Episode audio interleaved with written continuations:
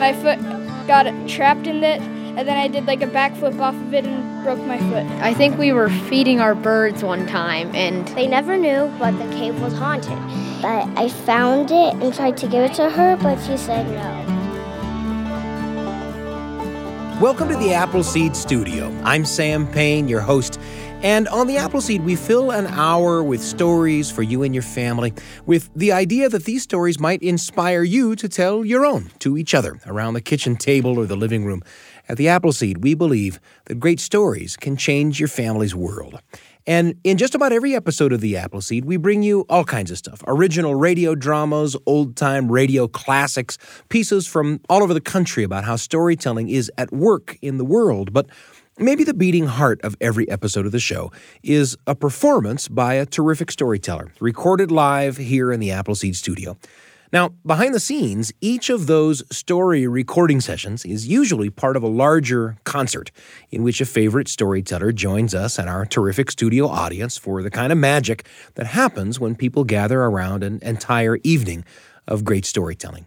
There's plenty of goofing around, plenty of heartfelt sharing, and always something that every member of the audience can take home, think over, and talk about with the people they love. And so, on today's episode of The Appleseed, instead of bringing you a single story from one of those live storyteller tapings like we usually do, in addition to all the other things we bring you, we thought we'd bring you a whole concert. The teller is Andy Offutt Irwin from Covington, Georgia. Andy joined us as part of a Western States tour and carried us away with his tales, as he so often does. Andy is perhaps best known for his stories about his fictional Aunt Marguerite and the people in her orbit. Andy will tell you an Aunt Marguerite story in this hour, and he'll also share a story that will bring back Cub Scout memories if you've got them. I know I do. But first, he'll give us a musical, comical take on an ancient story, the story of Odysseus, who, among his adventures, was held captive by the horrible Cyclops Polyphemus. It's plenty of fun, and if it makes you a little bit curious about rediscovering that ancient tale, we wouldn't mind a bit. Here's an evening with Andy Offutt Irwin on the Appleseed.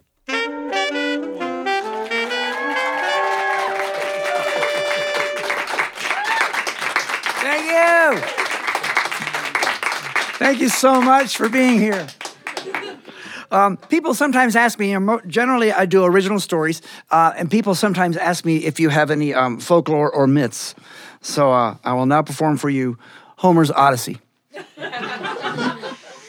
we'll be here till Saturday.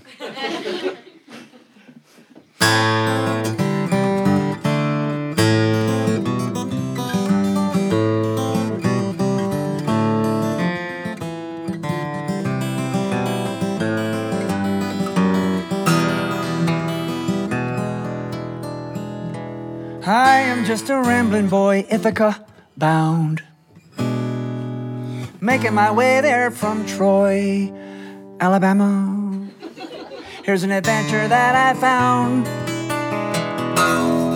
Is the Cyclops winking or blinking?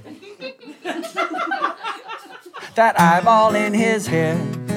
I listen for sounds of serenity with every word that he has said. I notice his squint, his mouth's murky slant. Can I see a friendly glint? No, I can't. And his complimentary mints are covered with ants. And his cyclops winking or blinking. Oh, is a cyclops winking or blinking? How can I read his mood? I wonder what he is thinking. I'm thinking he thinks of me as food. Compared to this giant, I'm a little shrimp. He's putting mascara on his one eye to primp. How can you tell if a snake has a limp? and his cyclops winking or blinking. Oh, is a cyclops winking or blinking? I just want to leave this cave. And from the way this cavern is stinking, I can tell Polyphemus don't never bathe. I'm wondering how this drama ends. This giant ain't getting no help from his friends, but he only pays half for his contact lens. And his cyclops winking or blinking.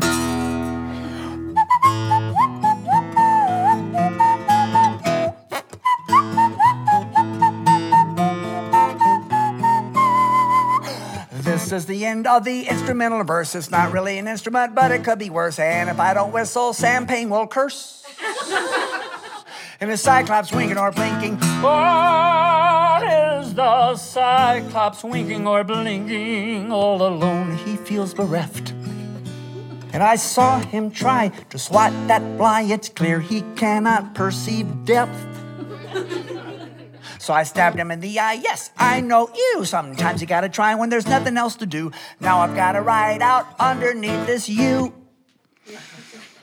So this is obviously you know Odysseus. He's traveling. He's on.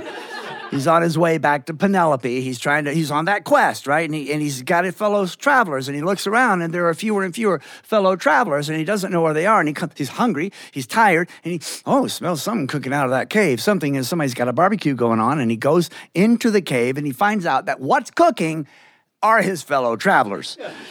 I know, I know. And then uh, the Polyphemus, the uh, Cyclops, his name is Polyphemus, and I know this is a college, so I have to do educational stuff. That obviously means many Femuses. One of y'all will correct me later. It's fe- it should be femi. Uh, that would be the plural. And, uh, and Odysseus is uh, standing before Cyclops, and Cyclops wants to eat Odysseus, but Polyphemus is concerned about his food sources. So he says, What is your name? And Odysseus becomes wise to him. He says, Nobody. What is your name? Nobody. What is your name? And the whole time, oh, Odysseus pulls out his pocket knife, and starts whittling, whittling, whittling, whittling, whittling. Nobody. And he stabs him in the eye with that stick. Nobody has stabbed me in the eye. Nobody has stabbed me in the eye. And the other, the other giants in the neighborhood go, Nobody has stabbed Polyphemus in the eye. Nobody has stabbed Polyphemus in the eye. So I guess Polyphemus ain't stabbed in the eye. and then he hides under a sheep. He gets under the sheep. And Polyphemus is so ignorant, he, he ends his sentences with prepositions. So, where are you at? Where are you at? Where are you at? And he's under a sheep. And that sheep happened to be a ewe. And a ewe is a sheep, a female sheep. He's no longer winking or blinking. Oh, he's no longer winking or blinking. Sam Payne. Thank you. Ladies and gentlemen, Andy Thanks, Offutt y'all. Irwin. Thanks so much.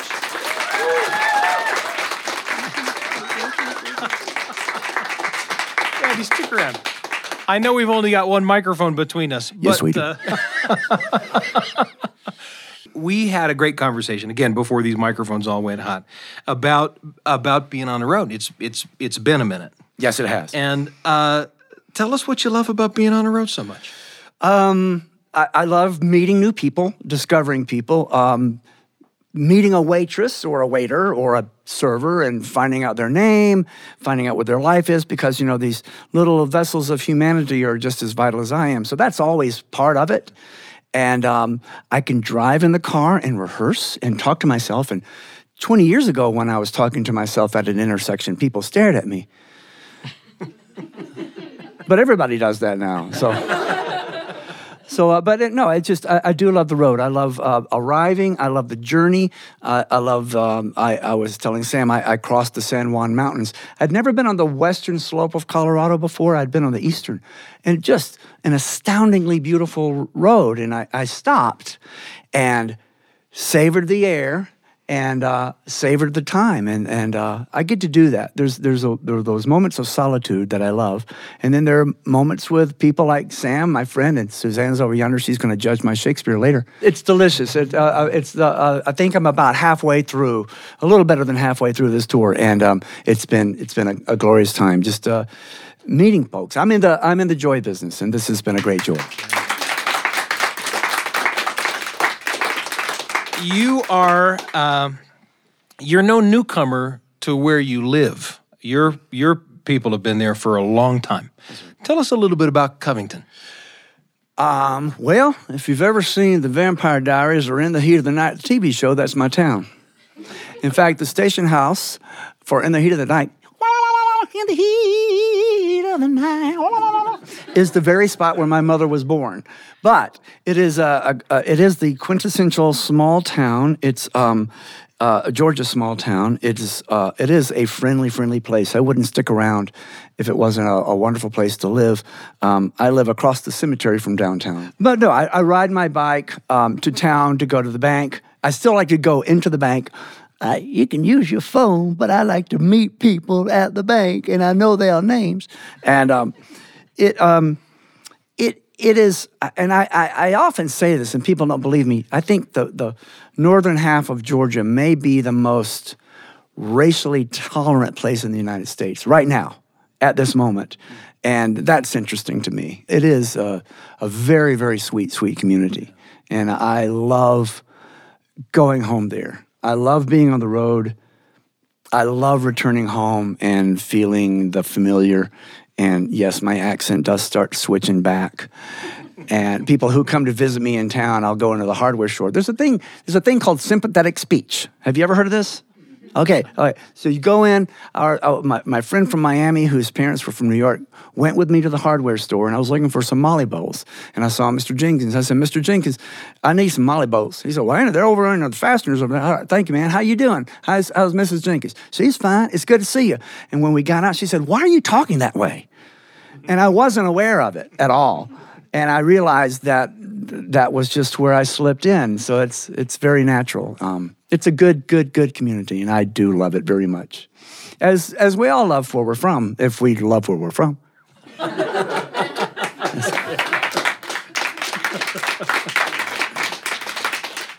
There is a lot more Andy Offutt Irwin coming up in this special episode of the Appleseed. And of course, we're thankful to our terrific sound crew led by Dan Carlisle back there.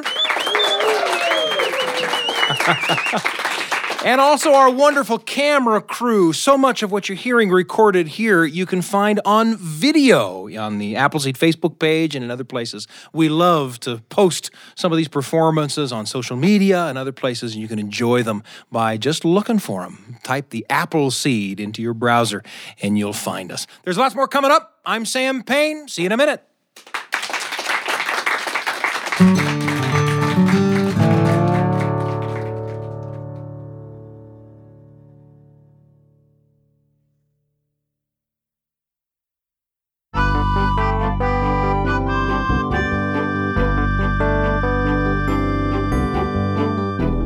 Listening to a special episode of the Appleseed. Usually, an hour with us contains all kinds of stuff original radio dramas, old time radio classics, and more. But at the heart of the Appleseed, there have always been performances by terrific storytellers, often recorded right here in the Appleseed studio. And we thought today that instead of bringing you just one story from among those live taping sessions, we'd bring you the whole session. The teller is Andy Offutt Irwin, who a moment ago regaled us with a musical, comical romp through Odysseus's adventure with the Cyclops Polyphemus from Homer's Odyssey, the epic poem that's been with us since the 7th or 8th century BCE. Up next, you'll hear Andy tell one of his popular tales about his fictional Aunt Marguerite.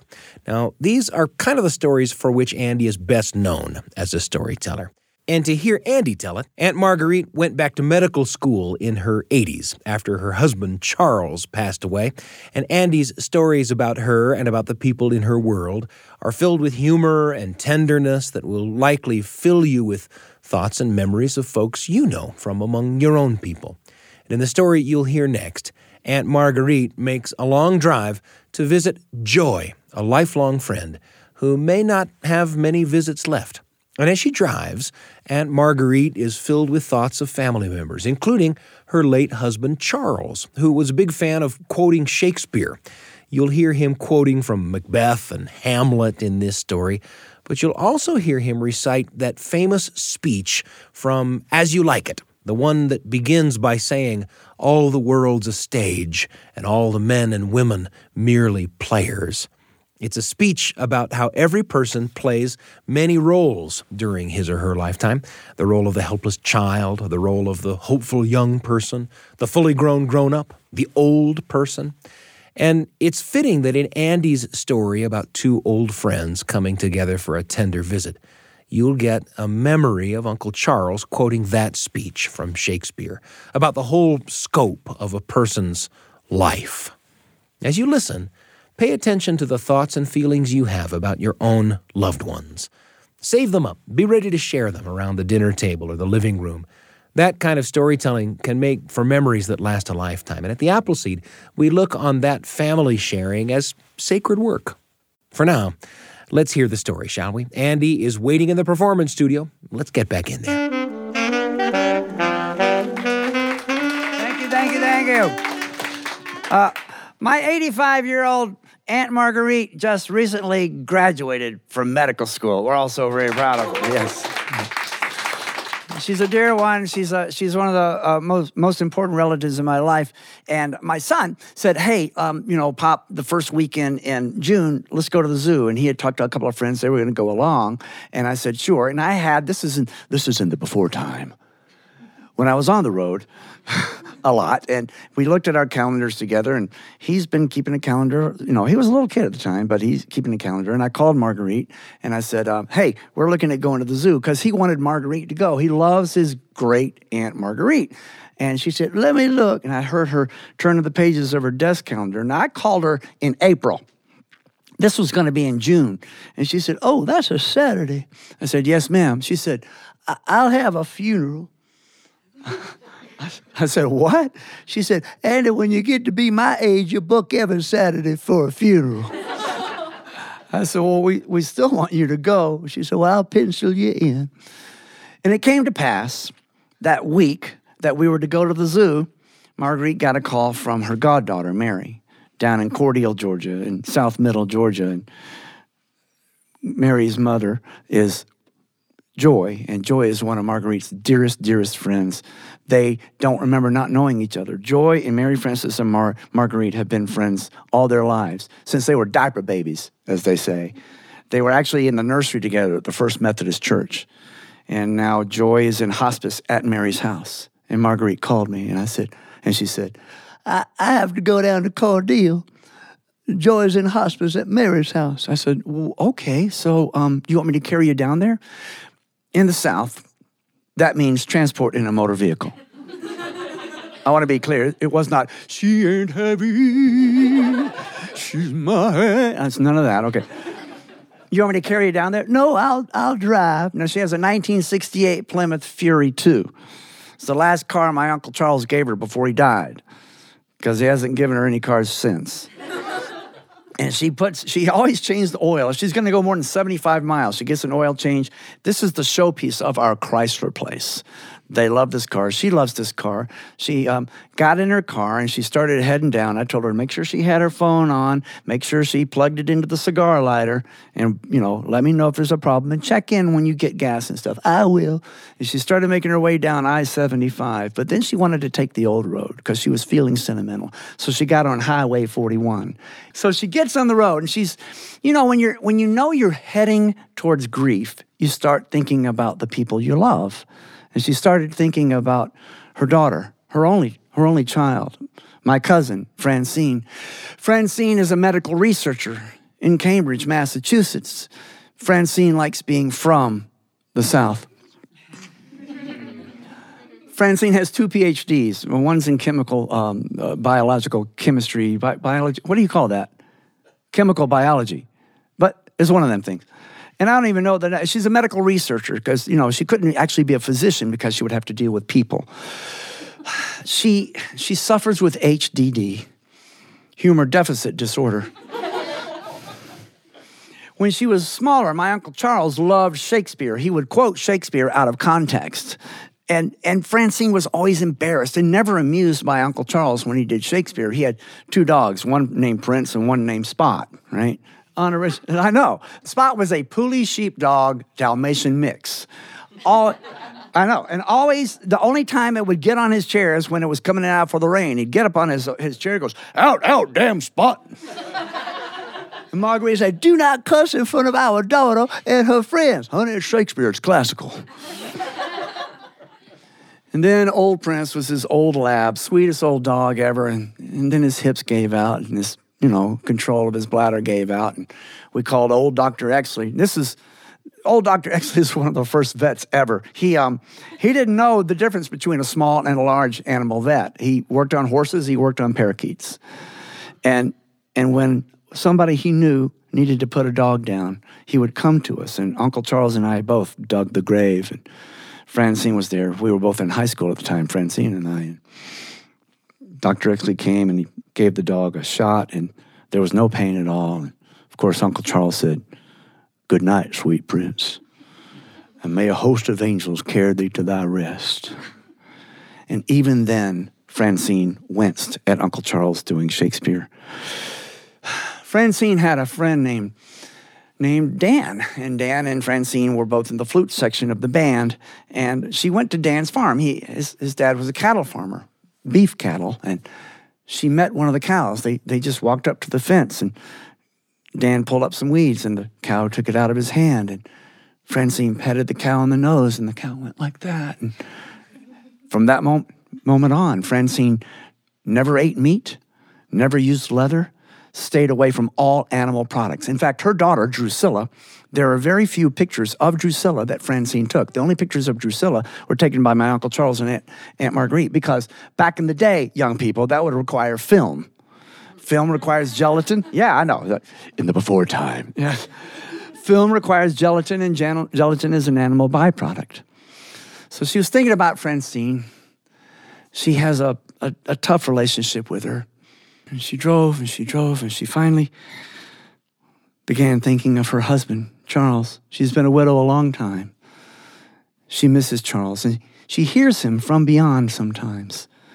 She remembers when he was in the hospital for his last days. And our town didn't have hospice back in those days, so she's hanging around the hospital. She's in the hallway. She's drinking coffee from a vending machine, which is nature's way of saying, go to bed. and Francine came in from Boston and gave her mama a hug. Outside the room, Marguerite was outside of the room because there was a, a doctor in there, a nurse in there, and, and somebody else putting in a changing the needle on her central port. And when that that technician put that needle in, Uncle Charles said, "If you pierce us, do we not bleed?" and when the morphines went through his veins, he said, "All's well that ends well." And Francine said, "Why does he have to do that? Why does he have to do that now?" And Marguerite said, "Sugar, don't you know anything about your father? Don't you know this by now?" Your dad is a show off. Uncle Charles heard that and he said, Is that Francine? Francine, get in here.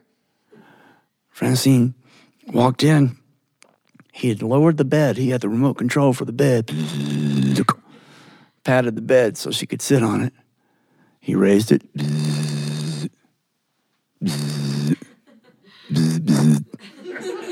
up and down, up and down. Francine said, Daddy, stop. He took her hand. He said, Darling, all the world's a stage. and all the men and women merely players. They have their exits and entrances, and each one in his own time play many parts. His acts being seven ages. First the infant mewling and puking in his nurse's arms and then the whining schoolboy with his satchel and fresh morning face, creeping like snail unwillingly to school. And then the lover, sighing like furnace with a woeful ballad to his mistress's eyebrow. and then the soldier, full of strange oaths and bearded like the pard, jealous in honor sudden and quick in quarrel, seeking the bubble reputation, even in the cannon's mouth. And then the justice with fire, fair round belly from good capon line, eyes severe, beard of formal cut, full of wise saws and modern instances. So he plays his part. The sixth age shifts to the lean and slippered pantaloon, spectacles on nose and pouch on side, his youthful hose well saved. A world too wide for his shrunk shank. And his big manly voice turned to childish trebles, pipes, and whistles in its sound. Last stage of all, mere oblivion. Saw his teeth, saw his eyes, saw his taste, saw his everything. Francine was weeping. She kissed her father, and their tears mingled. Marguerite watched that. She was thinking of that as she came in to the town of Cordele, Georgia. Cordele, Georgia is the watermelon capital of the world. I have a sticker on my guitar case that says it. I believe it. That settles it. she got behind a school bus truck. Now, a school bus truck is this.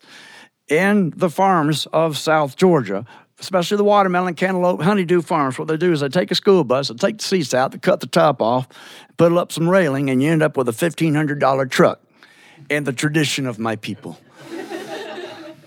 and she got behind one of those, and two watermelons fell off. They fill them all the way up. They're on their way to I 75 to distribute them throughout this great land of ours. And she saw two of those watermelons fall off off the, off the truck, and she, she was so excited, she pulled off into a parking place there's no, I mean, this has been going on all day. There were watermelons all over this intersection. She put, I took out my, my, my, my, my phone. iPhone. I took out my iPhone. You know, you can take a picture with, with, did you know it has a camera? You didn't know that. It does, sugar. It does. And I, I was so excited. I took a picture of the watermelon in the intersection there, and you can send it on the email. You can show, you can. You probably text emails for old people. I know you. And I, I sent it to, uh, the, to Francine. I said, Francine, you'll love Cordele, Georgia. All the roadkill's vegetarian.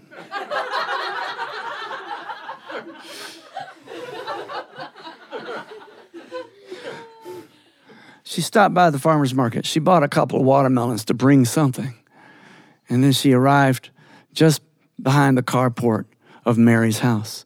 I worked a gig with Kuniko Yamamoto. You might guess she's Japanese. She's from Osaka, and we did a gig together in uh, Philadelphia.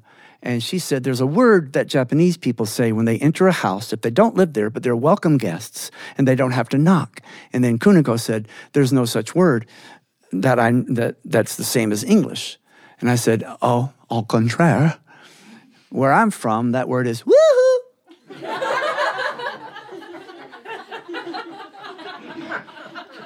And that's the sound Marguerite made as she entered Mary's house. And Mary said, We're in the den, Aunt Marguerite. And Marguerite walked into the den, and there, there was the there was the recliner that, that has the remote control that that Joy had been using for a while, but then there was a hospital bed right next to it. Obviously, a hospital bed set up by a southern woman because it had a dust ruffle. and it, and uh, it had little white Christmas tree lights going up and down the IV pole. and they were watching the baseball game, the Braves versus the Rockies. Watching the game, and Marguerite went to the bathroom, came back, and sat in the recliner and reclined it, played with it a little bit, and held hands with her old, old, old dear friend Joy and they watched the game together. And baseball is a good game for conviviality. You can talk or you can not. You can talk about the game or not. And these two women did not need to chat. They knew each other so very well. And they watched the game. And late in the game, they were discussing how happy they were that Chipper Jones had, had retired outright and did not become a designated hitter for the American League, which is an abomination. and late in the game, Joy said, Dolly, it's the eighth inning, and we're down by seven runs. Marguerite said, I see that. And Joyce said, I'm running out of outs. Marguerite is honest with her friend. I know. I love you. I love you too. when the game was over, Marguerite became aware that Mary was rubbing her shoulders. Marguerite picked up the remote control and said, Mary, catch me. Until she was standing up, but she didn't have her sea legs yet. And Mary held on to her. And Marguerite said, Mary, do me a favor. I know you have one of those Keurig. Would you make me some coffee while I go to the bathroom? And Mary said, What? It's bedtime. It's 10:30 at night. Well, no, I'm going to go home and would you make me some coffee, please? I have a long drive. I'm, you're not going home tonight. There's a bedroom here. You know you're welcome. I know I'm welcome. I know who my people are, but you need the room. I have been here. Please. And Mary did. And Mary, Marguerite came out of the bathroom, and there it was. And she got in her 1968 Plymouth Fury. She stayed on I 75 this time. It's easier to find a restroom. She fell into bed when she got home. And at 8:15 in the morning her phone went off. And it was Mary and Joy had died in the night. So,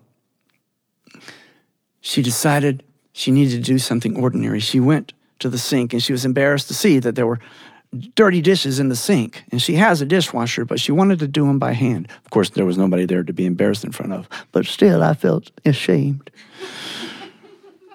So it was a double sink. She filled up the sink with hot water when the water was hot, she put on her Playtex living gloves, which come to life at night. she stopped up the sink. She pulled out the dishwashing liquid. She put a little in the dishwashing liquid and she plopped the bottle on the counter and one bubble came out of the bottle. Teeny little thing. She watched it without language. It, rose and then it came and touched her on the ear, and she could feel it. How could she feel something so small? One little bubble of joy. It caught the thermal of the hot water in the sink and it rose again and it went behind her to the schoolhouse globe that illuminated the kitchen. She lost it in the light and she said, Bye, Joy. Because she is a scientist, she took the bottle made the exact same motion, squirted some in, plopped it on the counter. No, just a little bit of liquid on the plunger cap there. So she took off her gloves. She turned off the water. She went and got her phone and she called me and she said, I'm going with y'all to the zoo on Saturday.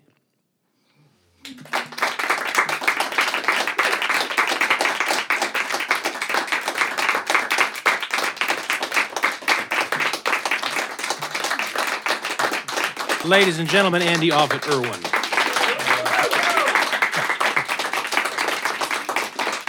I'll tell you, every time I'm in an audience of Andy's at a storytelling festival or anywhere else, I always hope he'll tell that story. It's a very, very favorite. Partly because it's the very first story I ever heard Andy tell, years and years and years ago at the Timpanogos Storytelling Festival, largest storytelling festival in the West. been bringing great storytelling to concert halls and stages and under the big tents of the festival for more than 30 years now.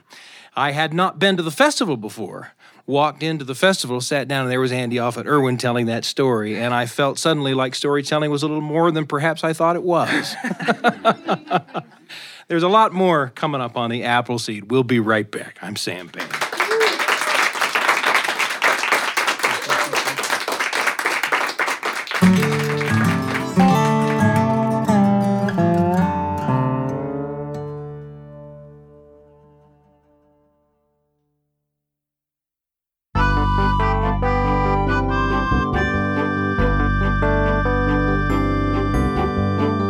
For joining us for a special episode of The Appleseed. Today, we thought we'd invite you into an entire hour with a single storyteller, longtime friend of the show, Andy Offutt Irwin, who visited the Appleseed studio as part of a Western States storytelling tour. And there's more from Andy coming up. You'll hear a story that will bring on Cub Scout memories if you've got them.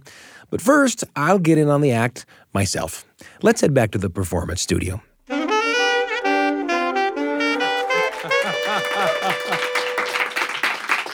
We've been joined here today by Andy Offutt Irwin. You've heard him and heard him and heard him on the show.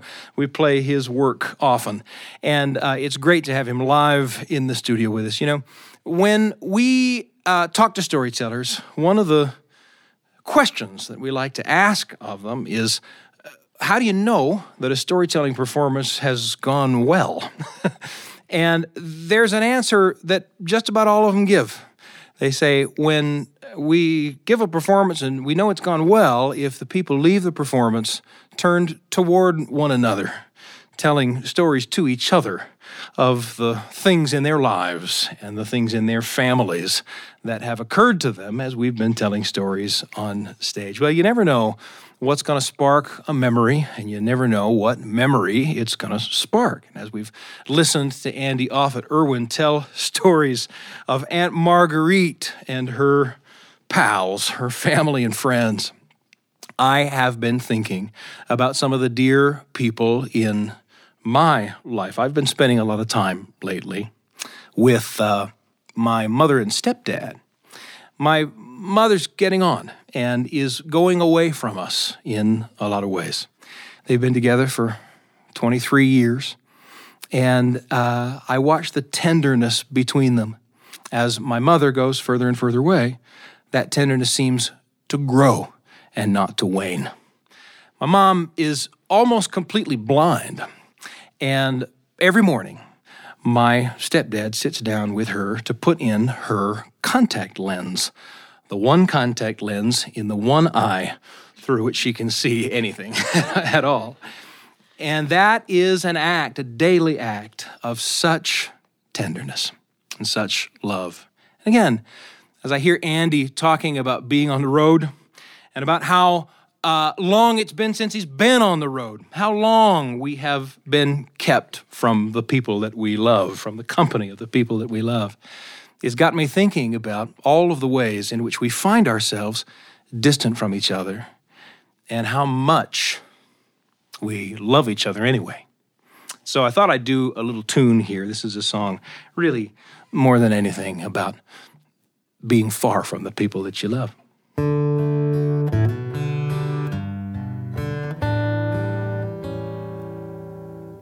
I could ride the wide range Darling, I could, darling, I could. Safe on a horse that loves me under the desert stars. I could ride the wide range, darling, I could, darling, I could. Campfire glowing, no one around as I open my mouth and strum my guitar. You may be so far from me, but if you feel a slight shift in the air, it's true. That's just me on the range, filling the sky up with songs about you.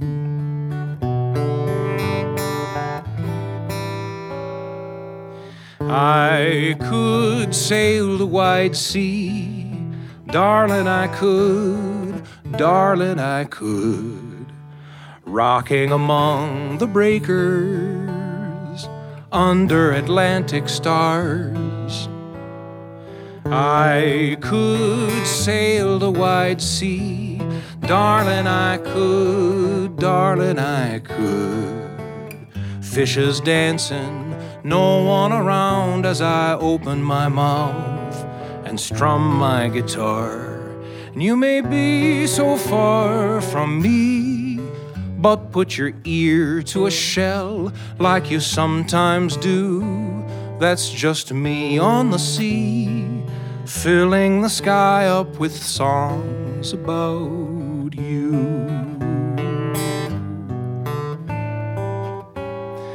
I could fly to the moon Darling, I could, darling, I could, floating beside the lander, silent among the stars. I could fly to the moon, darling, I could, darling, I could. Earth a marble, no one around as I open my mouth and strum my guitar. You may be so far from me, but if the radio flickers, that's just a clue that it's me on the moon, filling the sky up with songs about you.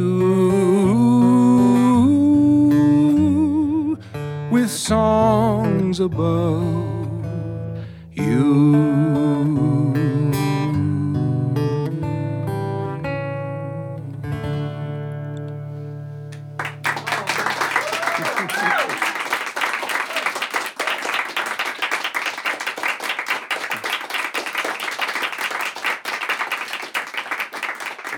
Ladies and gentlemen, how about we bring him back for another story? We'll bring to the microphone Andy Offutt Irwin. Thank you so much. It's so beautiful. So beautiful, Sam.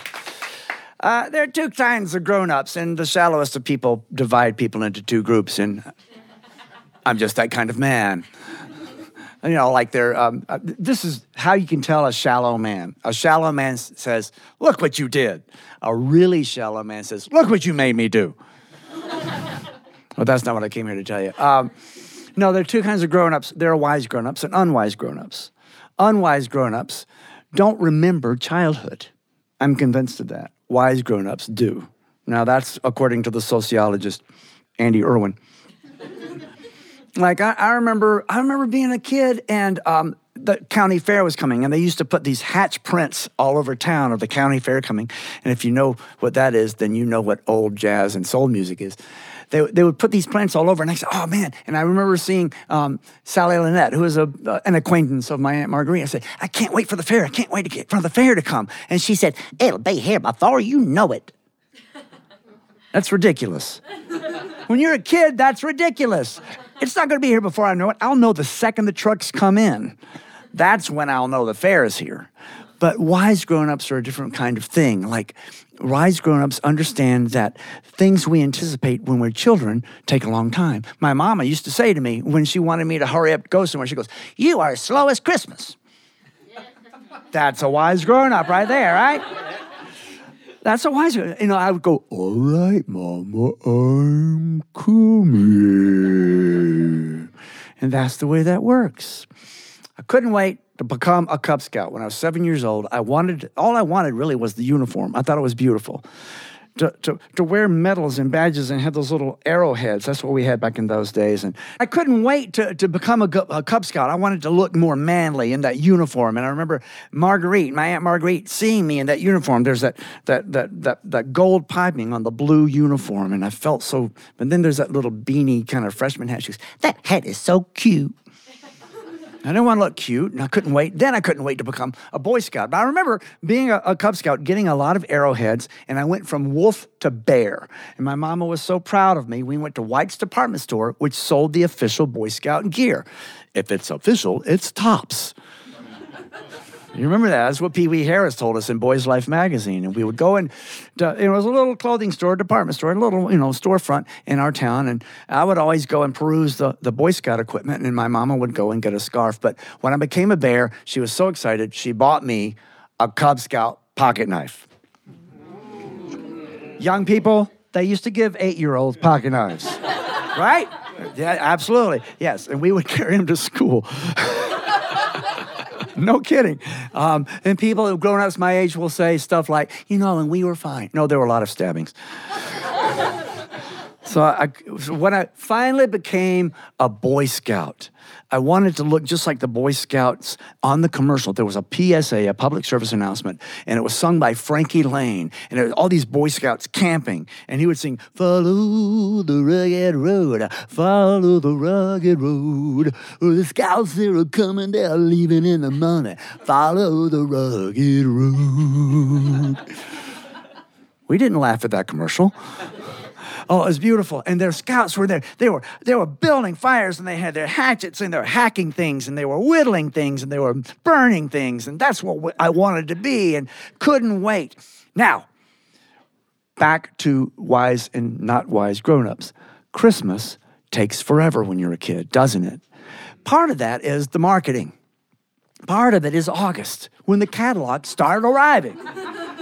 And you're a kid and you look at it August, September, October, November. That's four months, man. That's a third of the year. And you're like, oh, I can't wait for Christmas. I can't wait for Christmas. I can't wait for Christmas. And then, and then if you're a kid and you're in a choir or you're in a, a band or something like that, that, they pass out the music in October. So it takes a long time. And I consider the holiday season beginning when we get the sheet music. So that means there are seasons within the season. All right. If you follow baseball, there's pre, you know, uh, uh, uh, All Star game and post All Star game, then the playoffs, and it's it's a bunch of little seasons. Christmas works the same way. And I remember, you know, uh, getting the music and singing. And then there's that other season right before school stops when everybody does Secret Santa in their various organizations.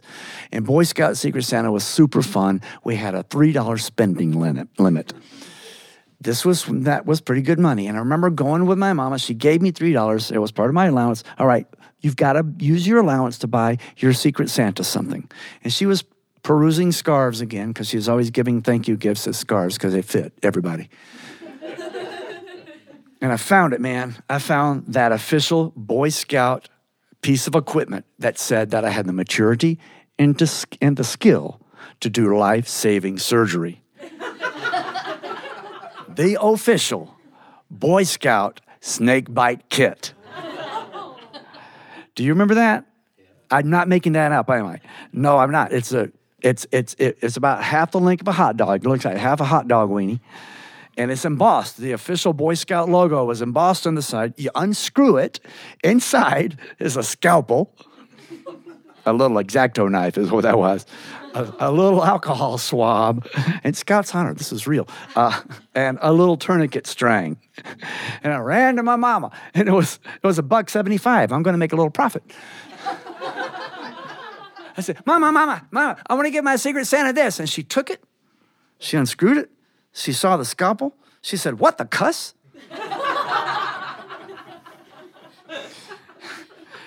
And she walked out of the store without without paying for it, without anything, and there was no on the door or anything. Sorry, Dan. and she walked out the door, and, and, and one of the ladies goes, Miss Tootsie. That was my mama's name. Don't laugh at my mama's name. And she marched. Remember, marched? She marched to the Bank of Covington building, which was this Romanesque big building. Upstairs was a lawyer and one of the very first physicians in history, Roscoe Sams. He was an old, old doctor. He still used glass syringes. Okay, that's not funny. He had a jar of leeches. She walked past the nurse, who was the same lady as the receptionist, as the same lady as everything else. She got the little cap on, that little nursey cap. And then she walked in to Dr. Sam's office, and he had his feet up on his desk. He was reading the Covington News newspaper. There used to be a thing called newspapers. They were made of paper, and they would arrive in the morning, and your dog would go and fetch it for you if your dog was free range. We'll talk about that later. And, and she said, Dr. Roscoe. Now, he was a generation ahead of her, so she had to address him like that. Roscoe was his first name. Dr. Roscoe, look what they're selling, boys, at White's department store. Hi, Tuesday, how are you? Now, Dr. Samson's one of those guys that didn't need to clean the inside of his glasses because his eyebrows did it for him. what do you have there, honey? And she, he looked at it and he looked at me and he looked at my mom and said, White's department store. He opened it up. They're selling this to boys. And he reached down at the phone. Well, he was in the Kiwanis Club with E.G. Lassiter, the guy who ran White's, and he knew the number.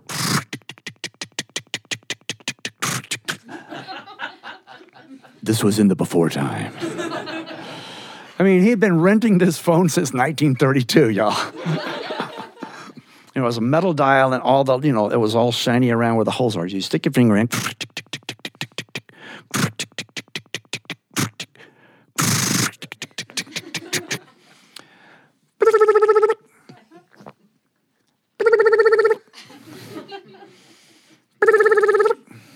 Dr. Roscoe looked at me. and they're slow as Christmas.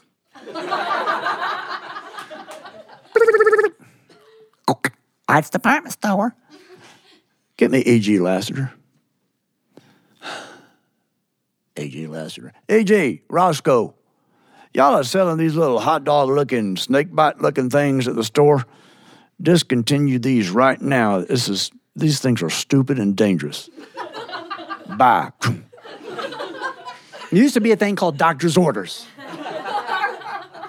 So, what Whites did, they didn't stop selling them, but they discontinued them and they put them all on sale. They sold them for 40 cents a piece. Therefore, when Secret Santa time came, everybody in my troop, everybody in my troop got a snake bite kit, except for Pat Wiggins. He got the little cutlery kit you could put on your belt because I was his Secret Santa.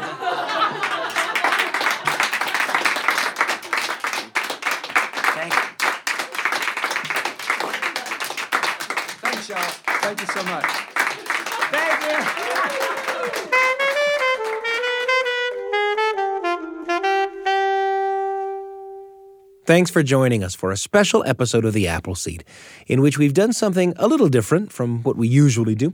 We brought you an entire hour today with a single storyteller, Covington, Georgia's Andy Offutt Irwin, who joined us live in the Appleseed studio as part of a Western States tour. And of course, it was fun for me to get in on the act, too.